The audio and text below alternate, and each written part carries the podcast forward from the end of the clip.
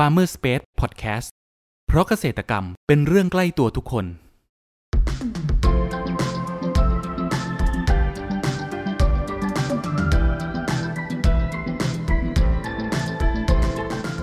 สวัสดีครับ ขอต้อนรับเข้าสู่รายการพันนานารายการที่จะทำให้คุณผู้ฟังได้สำรวจ และทำความรู้จักผลผลิตทางการเกษตรชนิดต่างๆ จากการสัมภาษณ์ผู้ผลิตไทยโดยตรง วันนี้อยู่กับผมนัทนัทพงศ์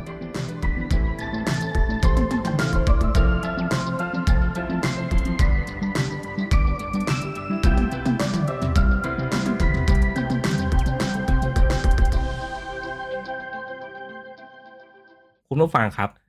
ไก่เบตงนะครับ เป็นสัญลักษณ์ใต้สุดแดนสยาม หลายท่านคงรู้จักไก่เบตงในเรื่องของรสชาติ ความอร่อย จุดเด่นของไก่สายพันธุ์นี้นะครับ นั่นคือเนื้อนุ่มหนังกรอบ ไม่มีมันผสมนะครับ กินแล้วอาจทำให้ลืมไก่เนื้อสายพันธุ์อื่นได้ และนอกจากความอร่อยแล้ว ไก่เบตงนะครับ ยังติดอันดับไก่เนื้อที่มีราคาแพงที่สุดในประเทศไทยคิดราคาแบบปรุงสุกสำเร็จแล้วตกตัวละ 1,200 บาท แต่อย่าเพิ่งตกใจกับราคานะครับ ขอบอกเลยว่าไก่เบตงคุ้มค่าราคาอย่างแน่นอน เพราะกว่าจะเป็นไก่เนื้อที่อร่อยนั้น เกษตรกรผู้เลี้ยงเขาต้องใช้เวลาเลี้ยงถึง 6 เดือน เทียบกับไก่ทั่วไปแล้ว ใช้ระยะเวลาในการเลี้ยงนานกว่าไก่ถึงเท่าตัวนะครับ จึงไม่แปลกนะครับ ที่ไก่เบตงจะมีรสชาติที่อร่อย และกำลังเป็นของหายากในขณะนี้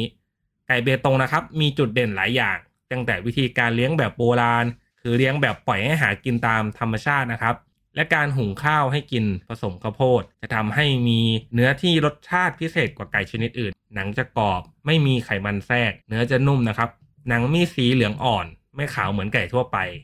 สำหรับครั้งนี้นะครับ เราได้รับเกียรติจากเจ้าของนาวาฟาร์มบางมัดยะลา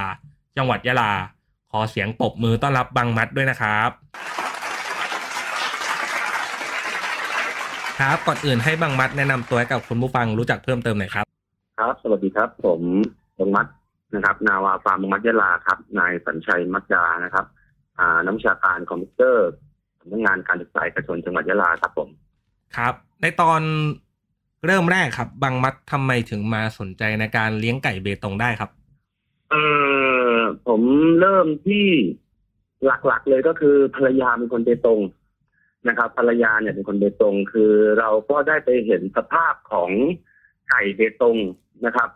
เดิมเนี่ยผมเลี้ยงไก่เป็นไก่บ้านธรรมดา ผมเลี้ยงแบบขายไข่ไก่บ้าน อืมนะครับ แต่ว่าไข่ไก่บ้านเนี่ย ฟองมันจะไม่ใหญ่เท่ากับไข่ไก่เบตงนะครับ คือผมไปเจอไก่เบตงแล้วเนี่ยทำให้เราเกิดความคิดว่า เออทำไมไข่มันถึงได้ใหญ่จังเลย คือในเรื่องของคุณภาพเนื้อเราไม่ต้องพูดอยู่แล้วนะครับ ไก่เบตงเนี่ยเอ่อไข่ไก่ถ้าเป็นไก่บ้าน เรามาขายเนื้อเนี่ยกิโลนึงก็อยู่ที่ประมาณร้อยหนึ่งแต่ครัถ้าบไก่เบตงเนี่ยขายเนื้อเนี่ยสองร้อยขึ้น อันนั้นมันมันมันมีคุณภาพในตัวมันอยู่แล้วนะครับ แต่ไข่ไก่เบตงกลับใหญ่กว่าไข่ไก่บ้านธรรมดามาก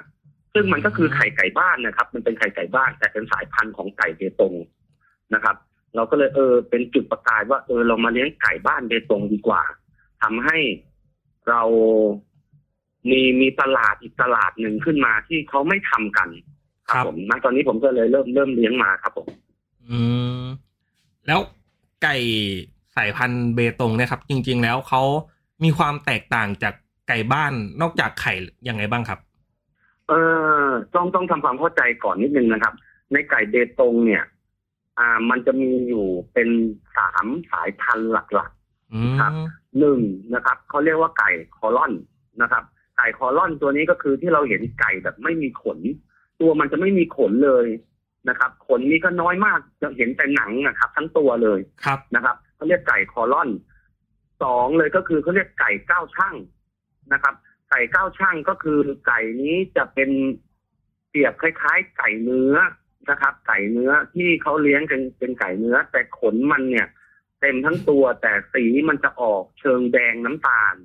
นะครับอืมแต่ตัวใหญ่มากครับนะครับ ตัวหนึ่งเนี่ยจะอยู่ที่ประมาณบางตัวไปถึงหกเจ็ดโลตัวหนึ่งครับนะครับ ใหญ่มากเลยนะครับ อีกพันธุ์หนึ่งก็คือเป็นไก่พื้นบ้านเบตงนะครับ ไก่พื้นบ้านเบตงก็จะเป็นไก่ที่มี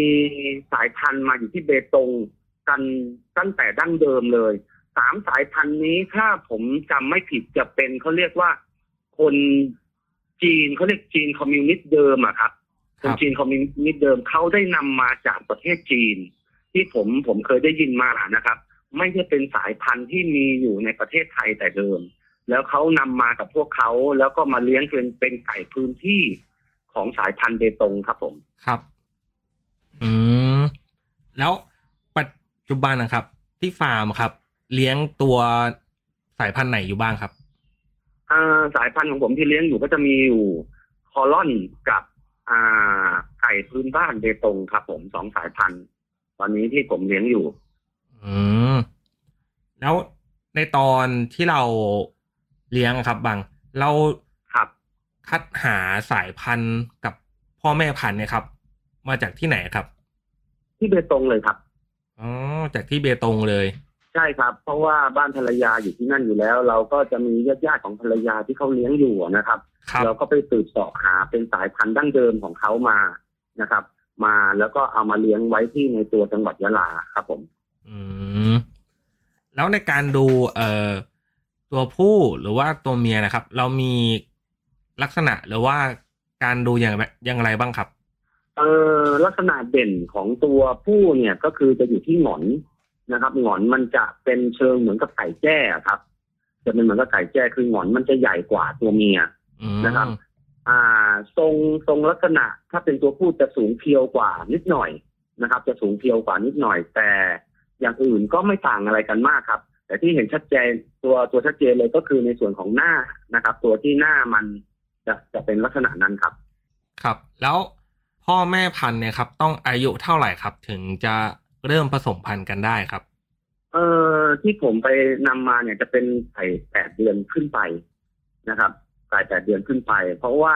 หกเดือนเจ็ดเดือนนี่ก็เริ่มไข่แล้ว แต่ว่าไข่มันจะยังไม่ไม่สมบูรณ์ครับ ถ้าเป็นไก่แปดเดือนเนี่ยไข่มันจะสมบูรณ์ ในภาวะสมบูรณ์ที่สุดขึ้นไปอะครับผม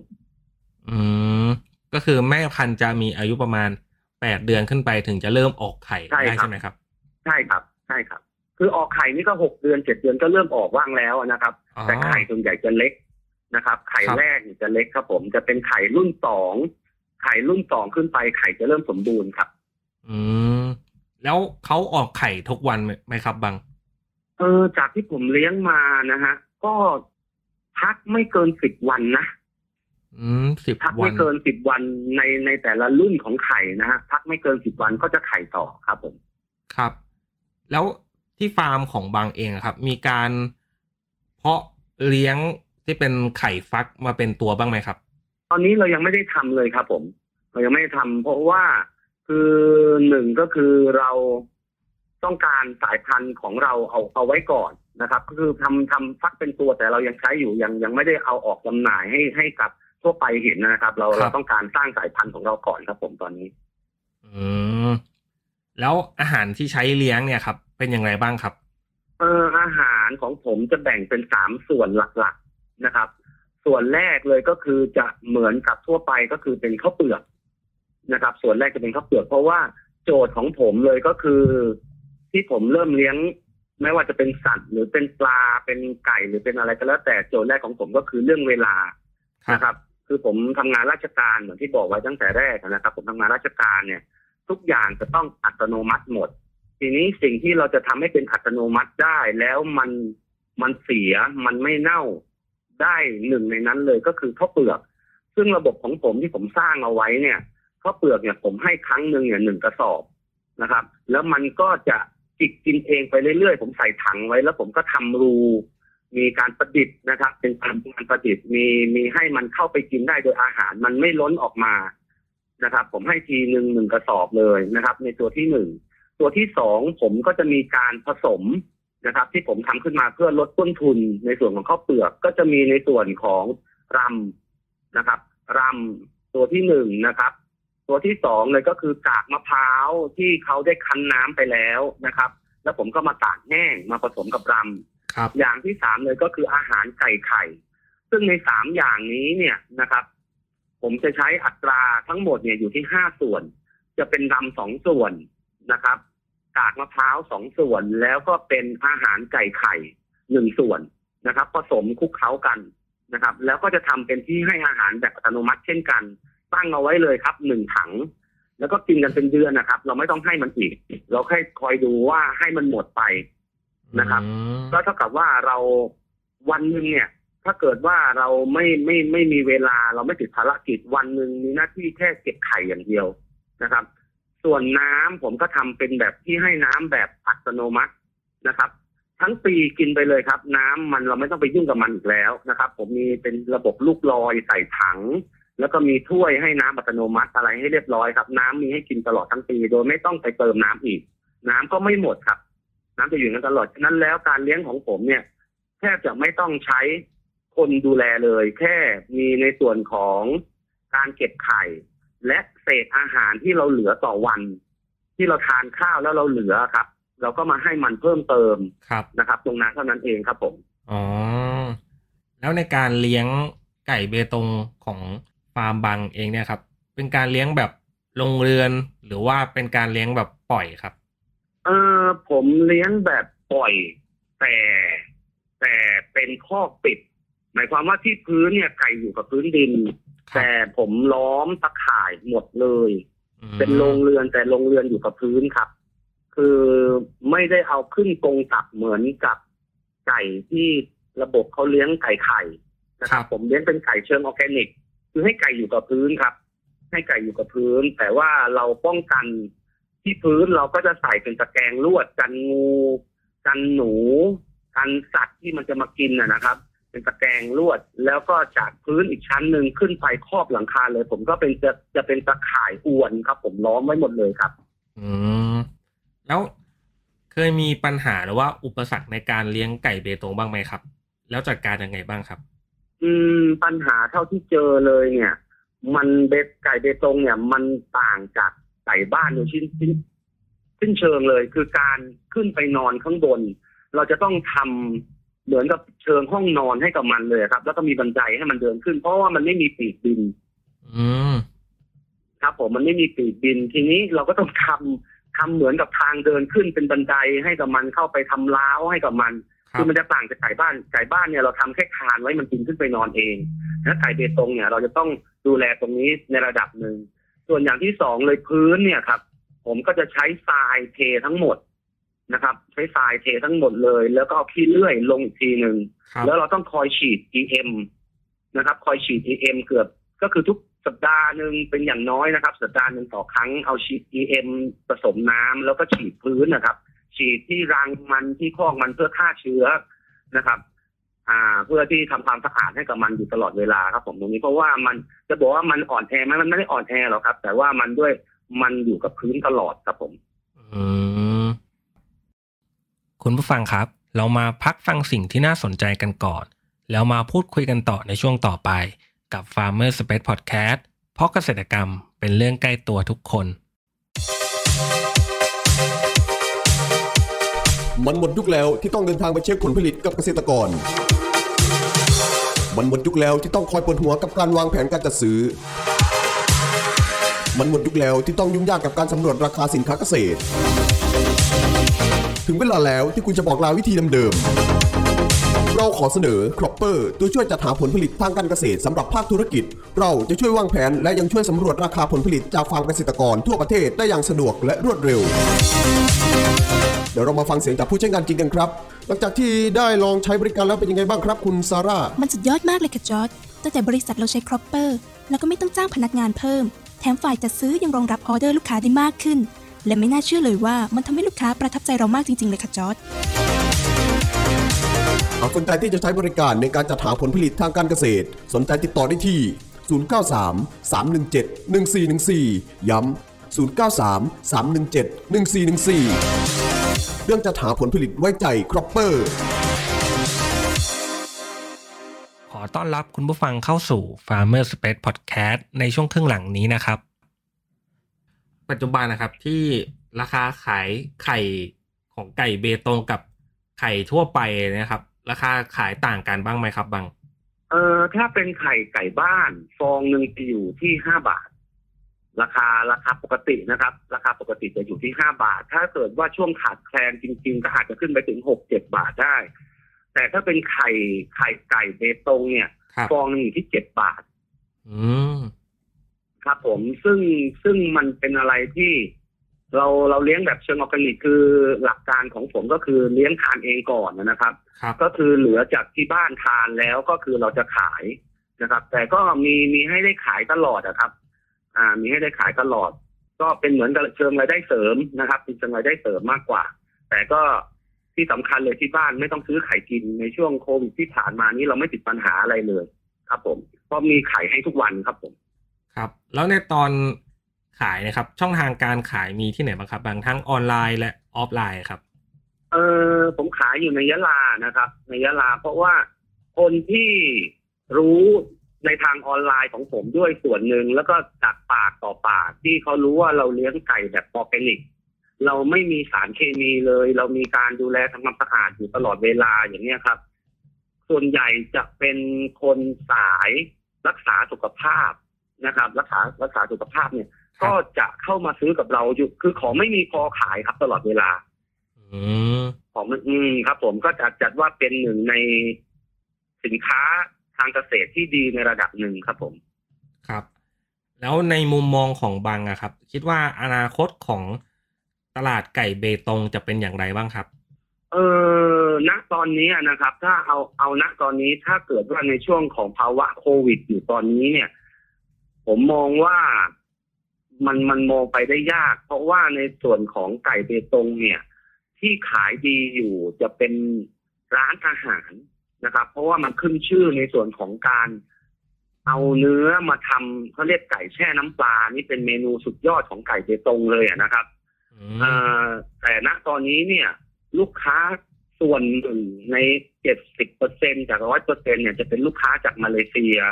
สิงคโปร์ จากจีนเนี่ยนะครับ ที่เข้ามาทางฝั่งเบตงนะครับ หรือเข้ามาจากทางหัดใหญ่ก็ดีจากบานังเบซาก็ดีครับจากสะเดาก็ดีเนี่ยณตอนนี้ด่านปิดหมดทำให้ณตอนนี้เนี่ยก็เลยยังนิ่งๆอยู่นะครับ แต่ถ้าเมื่อไหร่ที่ในเรื่องของการเปิดน่านฟ้าหรือการเปิดด่านนะครับ ดีขึ้นผมคิดว่าก็น่าจะกลับมาอยู่ได้ในระดับที่ เมื่อก่อนนี้มันมันอยู่ได้ดีนะครับ ในในเรื่องของการเลี้ยงไก่บ้านเบตงครับผมครับ ถ้ามีคนที่สนใจอยากจะ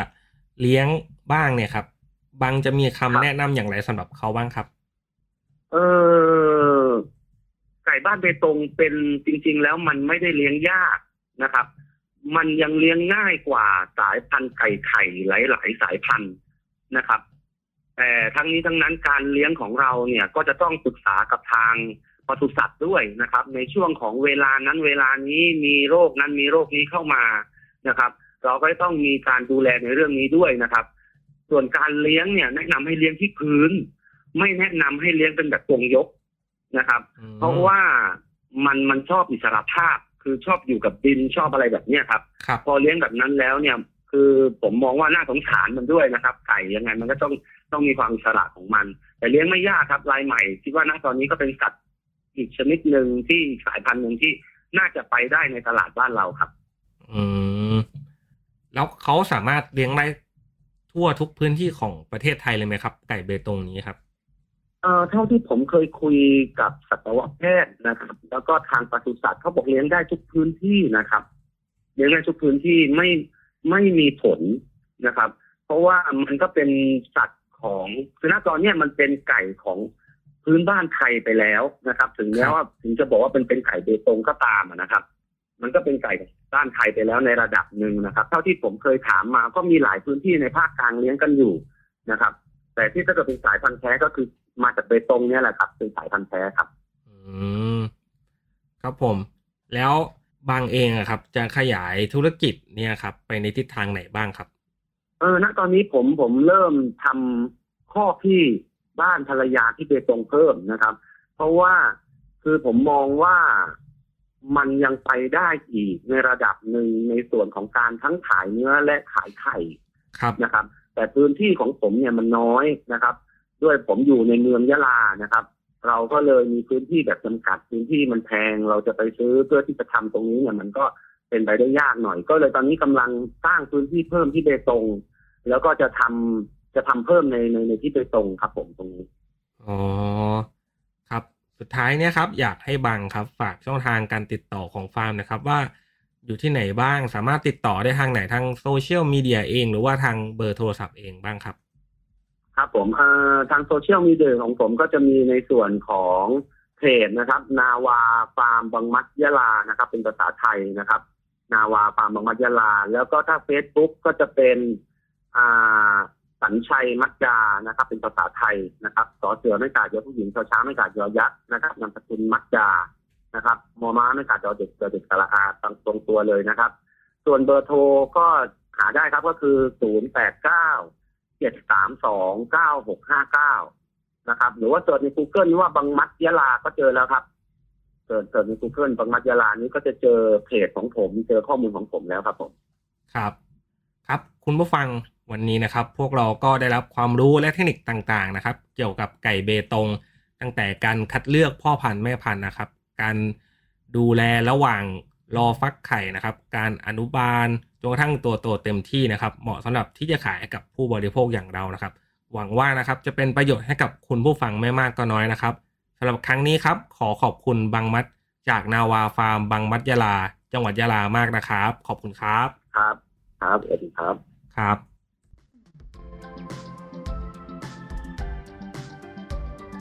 คุณผู้ฟังคนไหนสนใจ หรืออยากสอบถามรายละเอียดเพิ่มเติม สามารถแสดงความคิดเห็นผ่านช่องทางที่คุณผู้ฟังกำลังรับชมอยู่ได้เลยนะครับ หรือหากใครสนใจหาซื้อผลผลิตทางการเกษตร จากฟาร์มเกษตรกร ก็สามารถติดต่อเราได้ที่เบอร์ 093 317 1414 แล้วพบกันใหม่กับ Farmer Space Podcast ใน EP ถัดไปเร็วๆนี้ เพราะเกษตรกรรมเป็นเรื่องใกล้ตัวทุกคน สวัสดีครับ